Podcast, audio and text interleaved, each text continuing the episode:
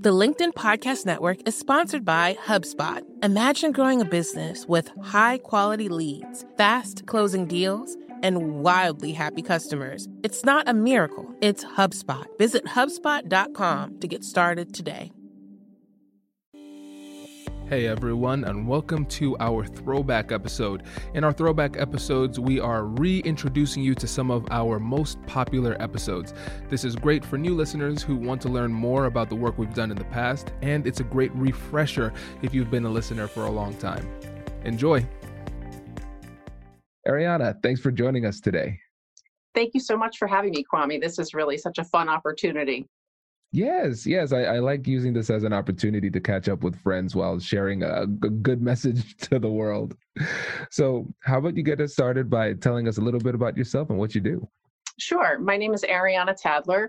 Uh, I am the founding partner of Tadler Law LLP, which is a women owned WBENC certified litigation boutique. Uh, we're principally located in New York, although we have a national uh, legal practice. And we focus on complex litigation, class action litigation. We also have um, specialization across the entire team in an area called electronic discovery, which deals with all of your data that you have. And uh, I am also the co founder of a company by the name of Meta E Discovery, which is a data hosting management and consulting company. That is fantastic and very impressive. And you must be pretty busy, I'd assume. I, I definitely am able to ful- fulfill all the hours in the day. Um, the word busy is one that I think I struggle with because I sometimes think it has negative connotations. Uh, and so I, I'm trying to find a word in 2021 that encapsulates what does it mean to fill all those hours in the day and still have more things to do. Oh, I like that. Yeah, that's I think that's really the the balance that a lot of us are trying to figure out. So if right. you figure it out, let us know. We'll I have will. you back on the show. Absolutely. So today we are talking about empathetic stoicism. And you might be saying to yourself, what is empathetic stoicism? Well, it is something that Ariana and I made up in our pre-interview chat. And I will I had to sell you on this too, right? Because can you tell the audience uh, about your initial perspectives on stoicism when I mentioned it? Absolutely. So when I was much younger, um, the word stoic was sometimes used to describe me in my youth. And I took it as meaning something where the person was unemotional, very static, very quiet, um, perhaps very introspective. And so it wasn't something that I thought of in a positive light. Uh, and then you and I had a discussion where you really enlightened me about the depth of that word and the history of that word. And so I think this is just such a great opportunity for us to really explore where that goes. Exactly. Yeah. And so for me, when I'm thinking about Stoicism, I'm thinking about the, the classic Stoics like Marcus Aurelius, Seneca, all of those um, philosophers from back in the day. So I'm thinking about the philosophy of it and how it's about controlling your emotions, fighting temptation, and um, having clarity of thought so you can make better decisions. And I think if we take that philosophy and blend it with empathy, so it's not just understanding and managing our own emotions, but being aware of other people's emotions and managing those two, then for us as leaders, uh, lawyers, negotiators, um, and just everyday communicators, it could be really, really powerful in terms of our ability to connect and persuade. Well, and the timing could not be more perfect, right? I mean, just coming off of uh, hearing some of the messaging with this new chapter in our nation and talking about unity and empathy and all of the things that we can do to be um, collaborative, inclusive, trying to make sure that all people are heard. And the truth of the matter is, I, I, find at least that when I listen to others before I make a decision about taking an action or responding, I find that whatever action or decision I make ends up being a better action or decision because it's more informed, right? It's, it's almost stating the obvious, but I think the world has found itself on this super fast pace that we lost the significance of taking a step back and just maybe a breath to listen. Exactly. No, I agree 100%. And so, uh, audience, the three things that we're going to talk about first, number one, we're going to talk about Stoicism, what that means in this context, and how we can start to master that in our lives. Next, we're going to talk about recognizing what's inside of us. And then we're going to wrap it up by talking about recognizing what's inside of the person on the other side. So, when we think about Stoicism and controlling emotions and things like that, what are the things that come to mind for you? Uh, in terms of being controlled and still being creative, it means having some quiet in your mind, trying to make some space, right? To take a concept that's mm-hmm. being positioned before you and giving it, as I said before, a minute. Let it settle. You know, sometimes things just need to settle down for a minute so that you can have a better understanding of what is its actual scope? What is the real meaning or what is the intent and I think one of the books I mentioned to you um, is this book called Leadership and Self Deception by the Arbinger Institute. And it, it talks about this concept about living your life in the box or outside of the box. And when you're in the box, you're really just in your own head, you're in your own space. It's as if nobody else matters or has any kind of impact in your life. And of course, that's not true every day and every pretty much everything that we do has some interaction with somebody or something. And so when you take that minute to think about well what if i took myself out of the box? What if i looked outside of the perimeter to see is there a different viewpoint? Or is there a different angle that if i looked in from that angle i would see this situation this concept this thought very differently and it is hard right now. It's very challenging when we're so accustomed to that immediate gratification through technology, through the television, through just the way information and our the people in our lives are moving. And yet I find so frequently that if I do take a step back, things seem to calm down. I feel much more comfortable in the decisions that I make. I feel much more comfortable in those intense moments when you're having a conversation with somebody, which might not be the lightest of uh, situations. When you just let things settle a little bit, you find that it takes some of the intensity or the heat out of it, right? We know, I don't know if you like to cook, I like to cook sometimes when you're throwing things in the pan it suddenly gets so super hot you know that if you just take the pan off that flame for even a few seconds things settle down and you can go back to making whatever hopeful masterpiece you were trying to make.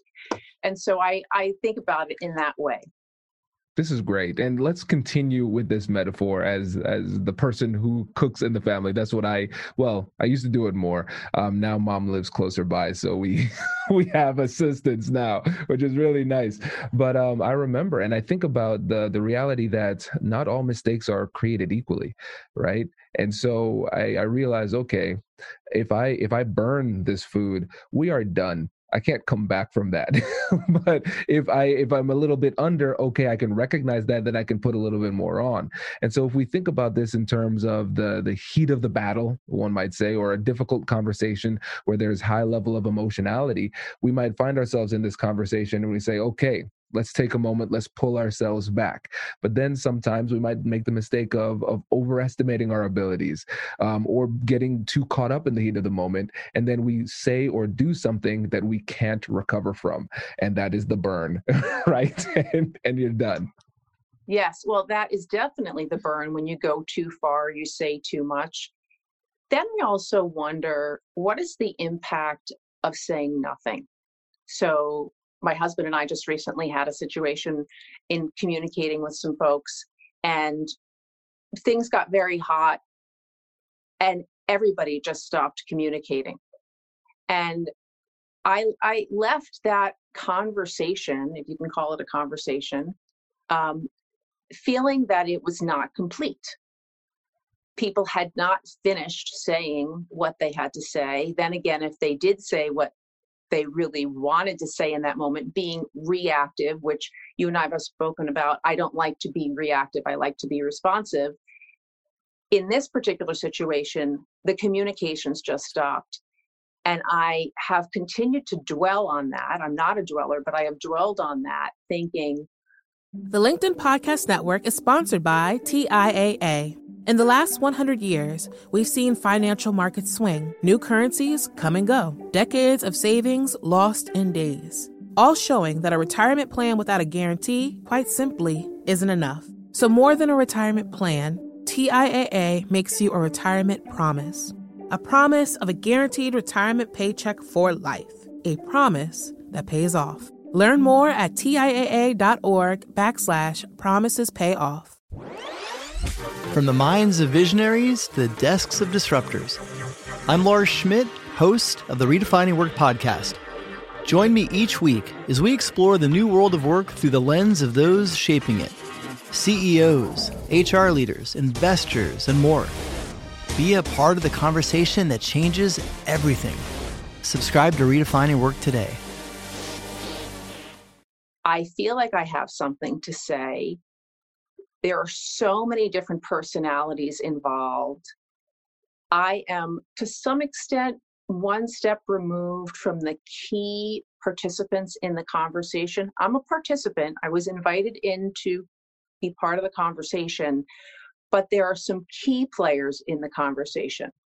And I was concerned that if I spoke up, that because of the position I had, I might have created more friction than we wanted. That was my thought then. Days passed. And then I started thinking, I didn't close that. It turns out something else has now come up in a communication with the same players. And it looks as if we're going to now move forward and we're going to leave that difficult conversation behind. So I'm okay with it now because of how it's played out. But I will say, for the last number of days, I really was sort of fixated on it. You know, I really should say something. I should say something. Sometimes you shouldn't say something, especially if you're not among the key players. Um, sometimes there's a role for you to play that by being quiet, the fact that they invited you in as, you know, sort of round two, maybe the hope was that by your being quiet, you'd help things settle down a little bit. Yeah, that's so powerful, and um, it's so funny because they said that that that was an example that they gave in the book on Stoicism that I just read. The, the book is by Ryan Holiday. Stillness is the way, and um, they were referring to uh, I think the guy's name was Fabian fighting Hannibal and uh, way back in the day. And so everybody wanted him to be more aggressive and actually engage in the battle. And he said, no, actually, what we need to do is wait and his army will become depleted and then we would it would be much better for us to attack when he is weaker. There was power in restraint in doing nothing and that's a big part of it.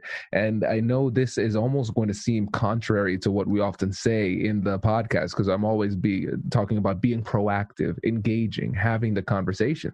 But that is the i think that's the uh, an appropriate bias towards being proactive and having in having these conversations leaning in. But we also have to be able to slow down pause and think through it so we can then implement the proper strategy. We can't really trust ourselves in the moment when we are flooded with emotions uh, to, to make the proper decision. Let me take a day, maybe even two, to think about what the right approach is. And what you came up with in that situation is the right approach is to not approach and let this play itself out. Right, right. Recognizing again what role are you there to play in that particular circumstance or that particular situation some of the work that I do, obviously, I don't have the benefit of days, let alone even hours or sometimes minutes. I think about, you know, when I'm appearing before a judge, um, and you're you're really on the spot when you're in that communication, and the judge is trying to figure out how to resolve a dispute. He or she wants an answer. I always, though, try to say a few sentences in the course of the discussion so that I'm still thinking in the background and saying, okay, where's this going? Where's the intensity? Where where's that middle ground? Where does this judge, arbiter, mediator think we're going and if it's not the direction that i want to go how can i help to move that needle even just slightly because just that slight movement could change the tone of the conversation and when the tone changes people start listening again right? When people start yelling or people become nasty or intense i feel like sometimes people's ears just shut off. They forget that in order to converse even even to really have a good debate right? Anybody who's done debating work knows you have to listen. That's the whole point because otherwise you're just talking and you you can't possibly win the debate because you're not responding point for point.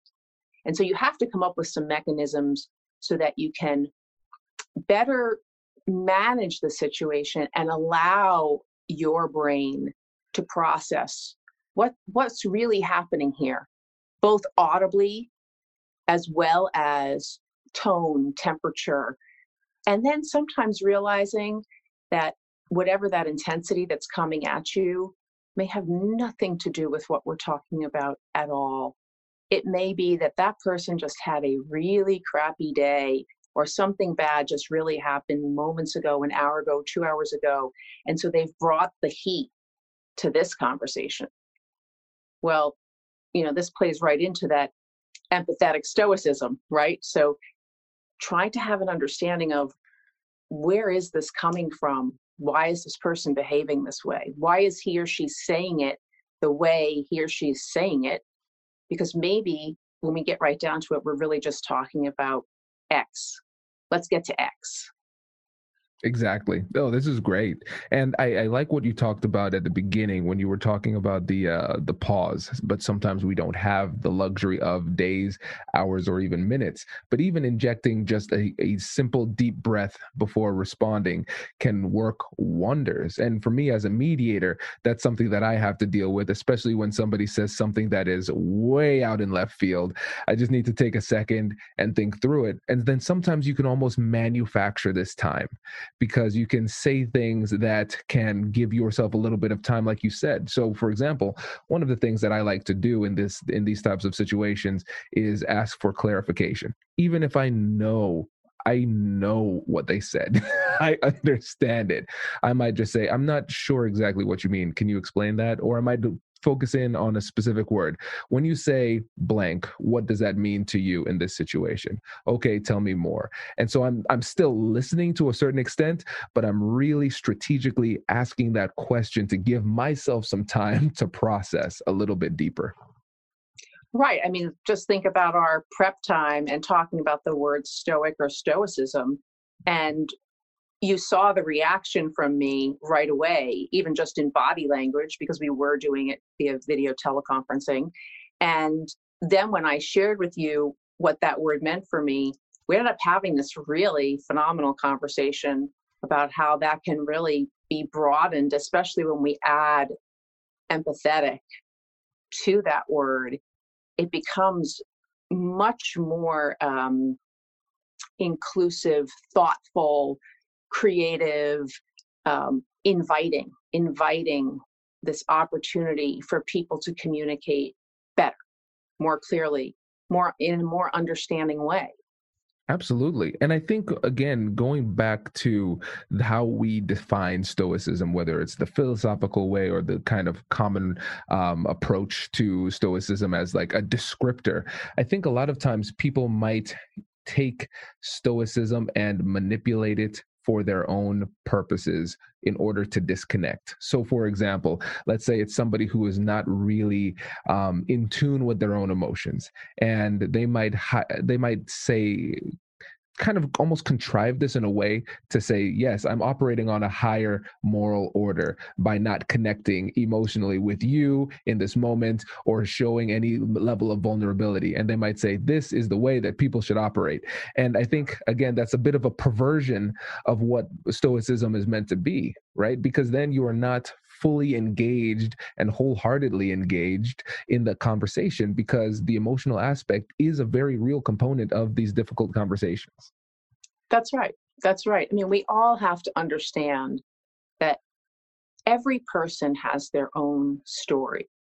and their story has chapters, right? So you might know a particular person and think, oh, well, her story is that this is how she grew up, this was her family, she was either privileged or underprivileged or had bad things happen in her home or her life was just a beautiful bucolic life no problems.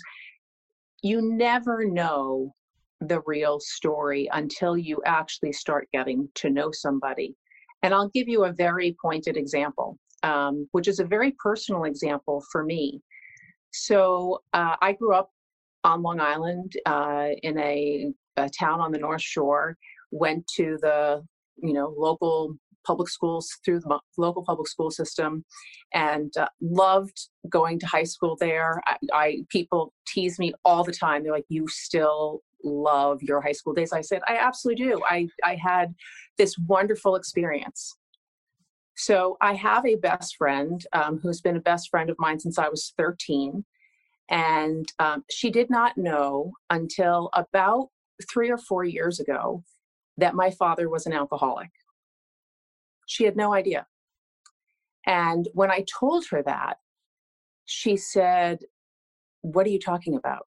You mean that happened like at some point after you went to college and we had lost touch for a while? And I said, No, he was an alcoholic while we were in school. And she said, How could you have never told me that? And I mm-hmm. said, because that was something that I kept very close, right? I didn't tell anybody. I just worked through that. And of course, I thought I had handled it so beautifully.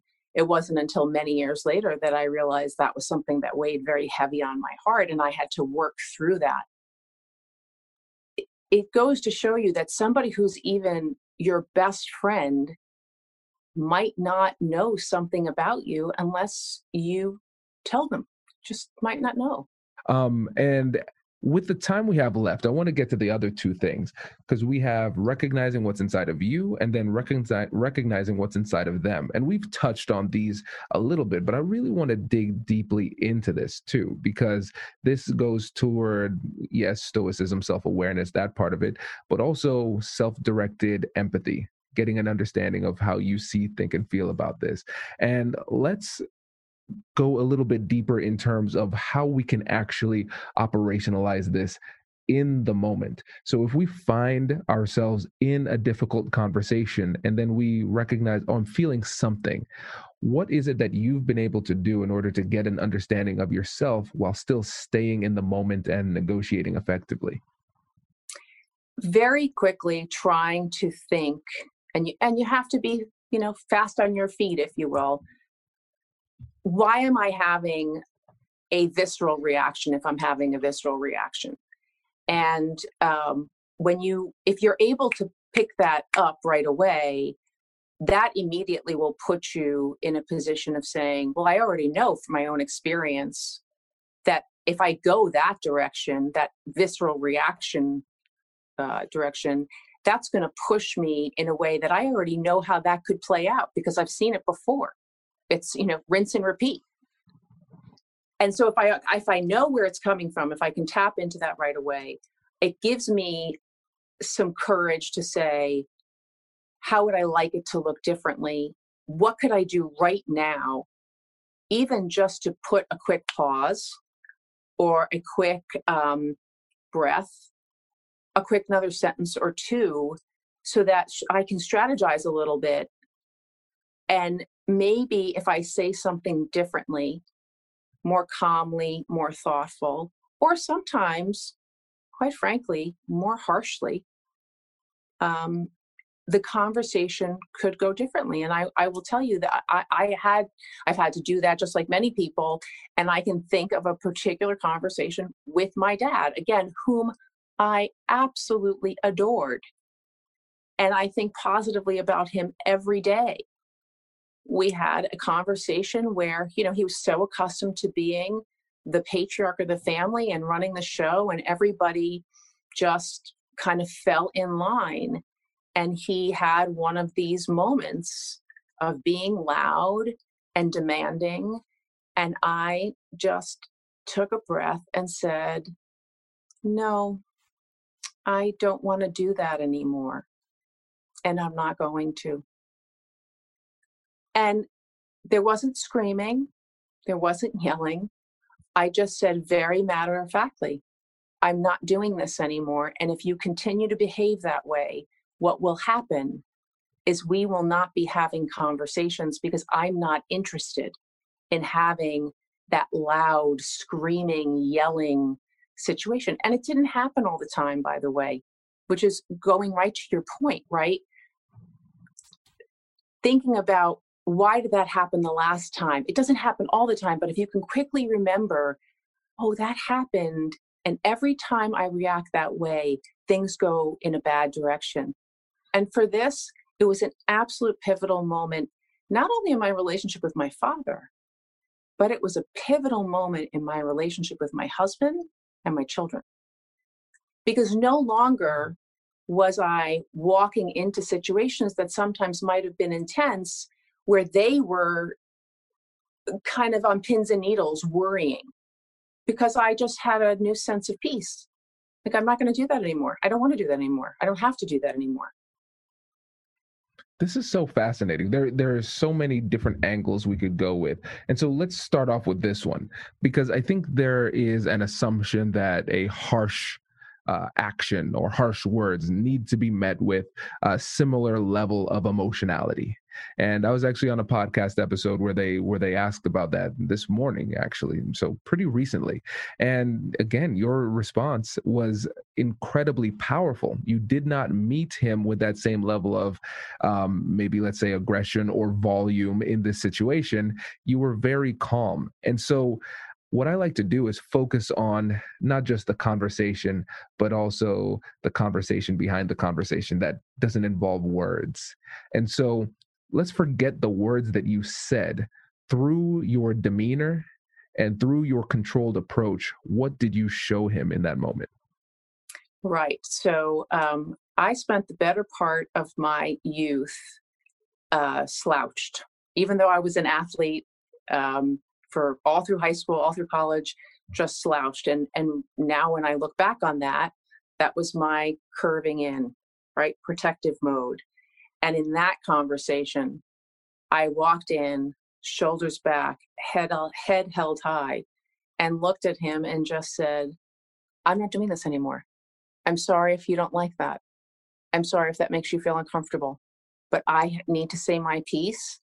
And I said that and there was potentially maybe two seconds three seconds maybe there were three seconds where he could have said something to bring me back into that heat i had already 180'd out the door i was already out now that's an intense conversation and again i don't want anybody to walk away from this conversation thinking poor things about my dad because he was very highly functional, highly, highly functional and successful.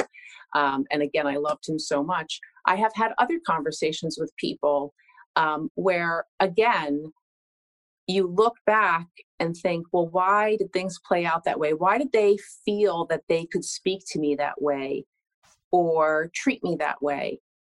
You play a role in that too you know i don't want to say that like the the victim psychology that's not what i'm talking about but if you don't hold your ground if you don't show a sense of self control not in a way that is overly manipulated or restricted but self control in terms of who are you?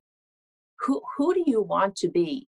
You know we talk about we think about all these people whether it's you know executive coaches or evangelists you know you have to you have to actually vocalize and visualize who you want to be. It's actually very powerful.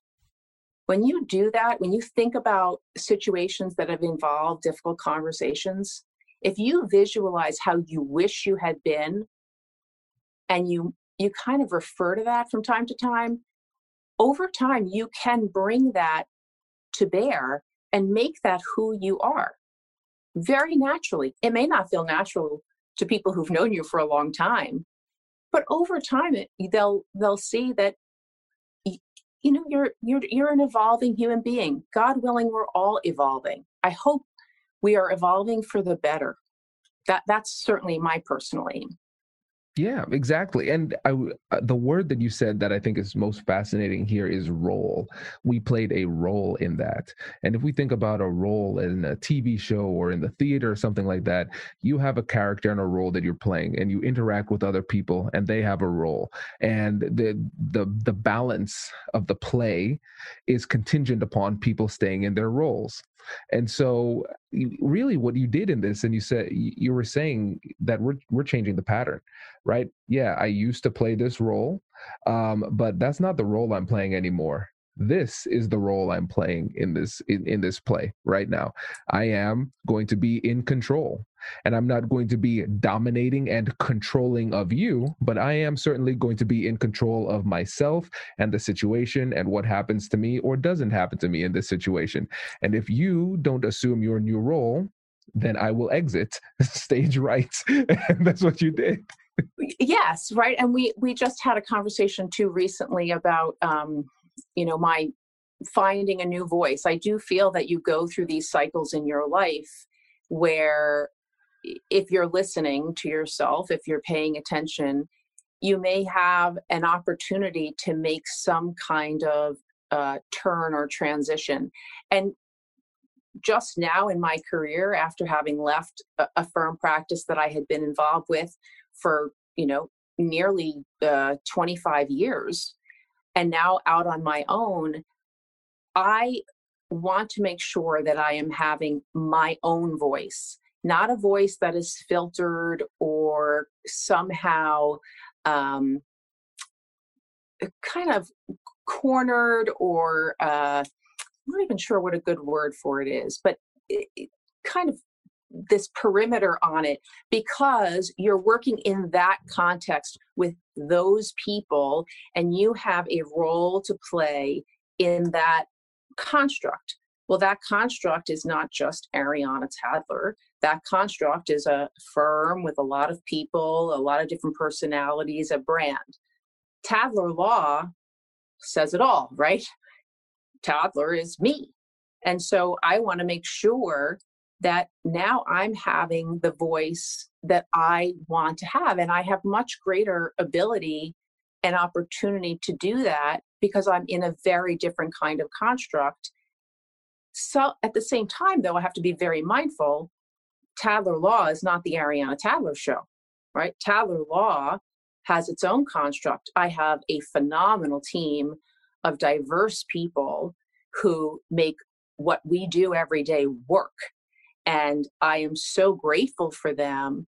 And I'm still mindful that when I want to have perhaps a different voice than people are accustomed to my having, maybe being a little bit more human and uh, a little bit more um, sharing some of my emotion in a positive way, obviously, I have to be mindful that I have these people that I work with who I consider my team and I want to be respectful of them. And I don't want to be doing something that somehow is going to be uh, negative or, or, negatively received by them.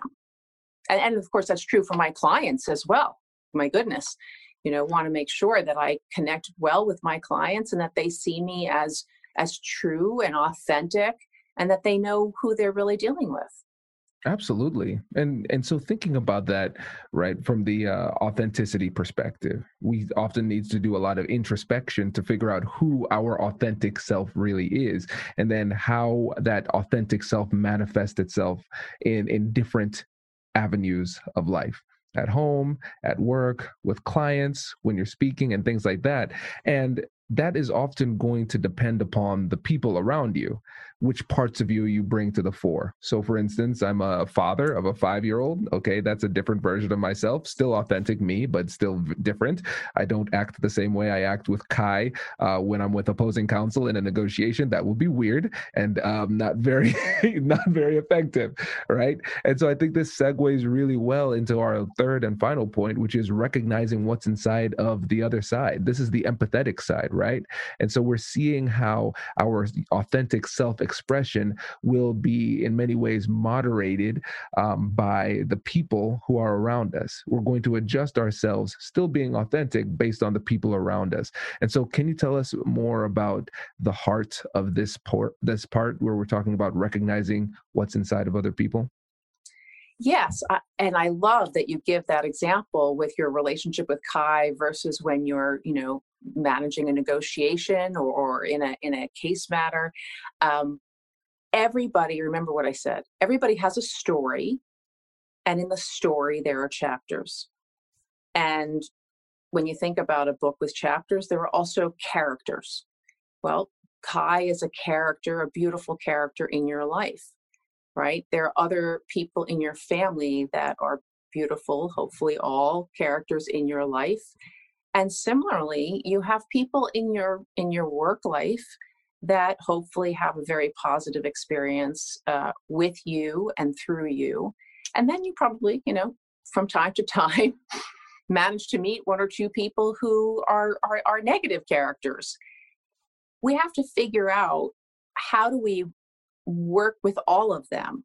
You know, one of the things that I tap into um, when I'm dealing with somebody who's difficult is people that bring me joy. I, as you know, have two children who are now hard to believe 21 and 23 so using the word children is almost feeling uncomfortable they're young men um, and and by the way they're not always the easiest to communicate with or negotiate with um, you know they, they have their own skill sets. But I, I they're great examples too. I have to look at them and listen to them so that i can have constructive conversations with them. And i i do think that being a parent made a big difference in how i listen to other people I really have come to the um, the realization that you really don't know what has happened in somebody's life over time, last week, today. Anything could have happened. And it could have happened in their home life. It could have happened on the subway. It could have happened on the street. It could have happened in a conversation two minutes ago. And so I really like to start out conversations with people saying, So, how are you? How are you doing? You know, anything um, new? And you never know. That could be something positive or somebody who you don't even know that well. Even somebody I could be on the other side of a dispute with might say, Oh, you wouldn't believe what happened today. And they do a 30 second, you know, unload, if you will, well, you suddenly realize, wow, there's a lot more going on there than what we were set to talk about. Maybe another 30 seconds or another three minutes of conversation will lessen the load there and we'll have a very different conversation as opposed to we just launch into what we were there to talk about or fight about or argue about. Um, you know, when you're when you're trying to put a deal together, people feel very entrenched in their positions. When you're open to where somebody else is coming from, I just think you end up with a better result in the end. And I think when we focus on the term result, we sometimes are too finite. You could be doing a deal or negotiating something with somebody and focus only on that one element. And the truth of the matter is, depending on how you handle that discussion, that could impact a relationship for the rest of your life. You may end up having a relationship with that person that you never anticipated. You thought you were going to come in that room, resolve that issue and never see that person again. And then it turns out that because how because of how you handled that conversation, now that person's going to refer business to you. Or that person's going to say, "You know what? I'd really like to like grab a cup of coffee and get to know you better." You know, I love to meet new and, and great people. I think the more people that we meet, the more we learn about humanity and the better off we are, the better we can serve the roles that we're intended to play as we walk on this earth. Yeah, it makes a lot of sense, and some uh, it goes back to timing too. You can you'd be really surprised at what information you can get when you just ask that question, "How are you?" And sometimes the information comes in the words that they say. Sometimes it's in the way that they respond. Right? Oh, everything's cool, or yeah, everything's all right. Whoa, whoa, whoa, whoa, whoa. What was that? You know, especially with clients. Sometimes when I'm when I'm working with clients, I say, okay, we're pausing this conversation. What what's going on? You know, and we dig deeper. Oh, let's address that issue right now. That's something I could actually help with. You didn't think I could, but yes, this is something I could help with. In the context of a more heated business negotiation, they might have something going on where you just say, listen, sounds like you have a lot of go a lot of stuff going on right now. Just take a second. Let's let's chat about this tomorrow. No rush. Because because if you look back over the course of your life, there are some days where it doesn't matter what somebody does or said, they are in your way. You're a freight train. It's like, huh, okay, there's my target. And it's like what they always say hurt people hurt people right? Yes. And so yes. you don't want to be on the other side of that unnecessarily. So it's important to do that intro that that uh, investigation and genuinely absorb the information because that's important data that you can use to make a better decision. 100%.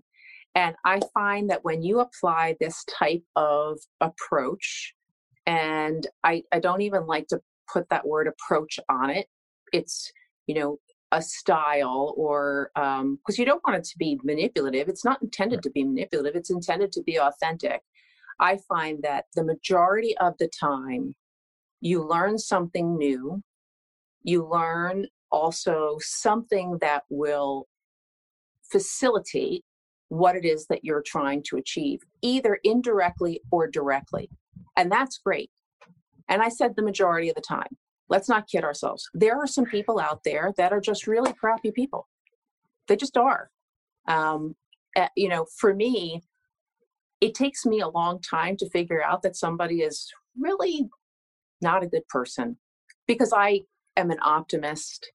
I believe in the best of people but sometimes there are people who just you know they're never going to change. Doesn't matter how how pleasant and nice you are that's not going to deter me from being who i am naturally. And i i actually really embrace that and uh, remind myself or validate myself that that's a really good part of who ariana is that nobody's going to deter me from being that person. I like that person. Right. And a couple things there because um, it can sometimes turn into a self fulfilling prophecy. In your situation, a good self fulfilling prophecy when you are give, essentially giving people the benefit of the doubt.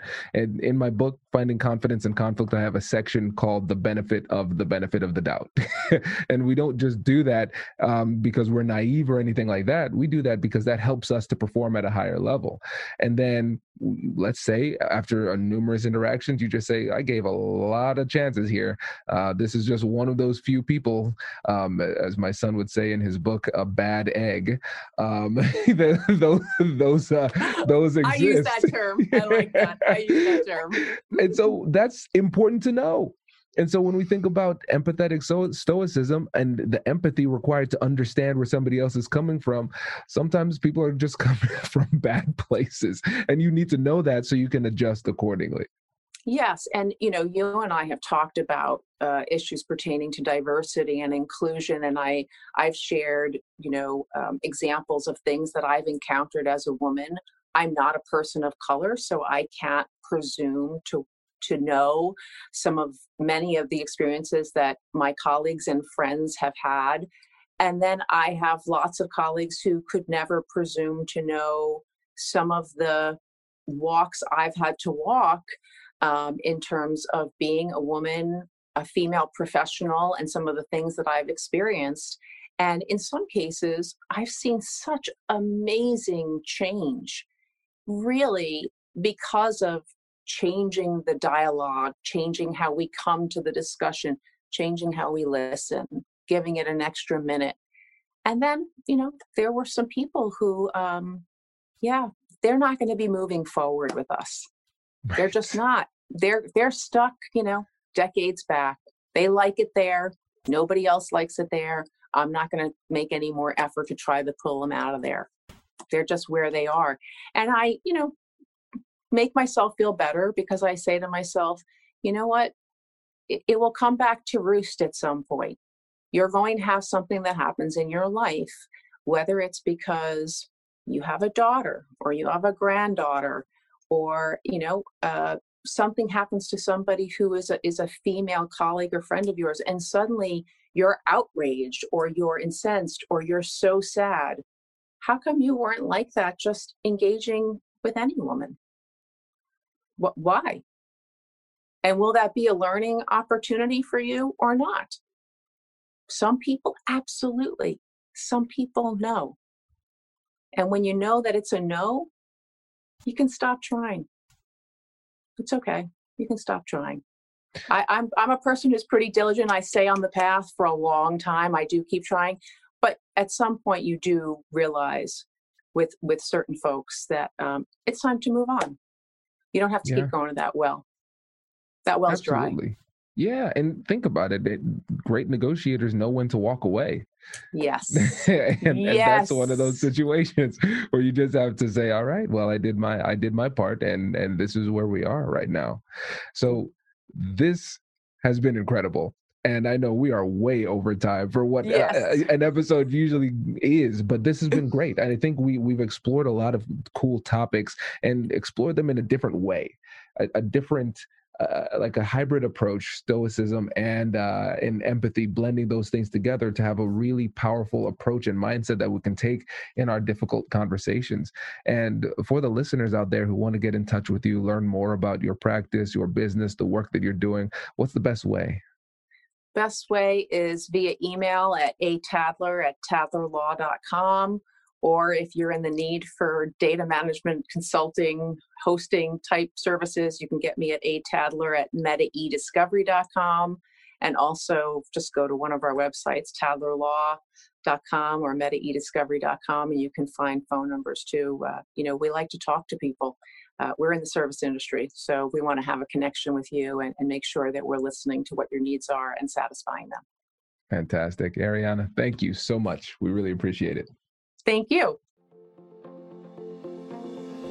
Congratulations! You've just joined an elite club. By listening to a full episode, you're now officially on the Negotiate Anything team. So, welcome aboard. What most team members do is they subscribe to the podcast because that allows them to automatically get the latest episodes of the show. The best things in life lie on the other side of difficult conversations. Keep learning, keep practicing, and keep getting better. Your relationships will improve, your career will soar, and you'll have the confidence you need to get the most out of these crucial conversations. Again, thank you for joining the team. We're excited to have you, and I will see you in the next episode. I'll catch you later.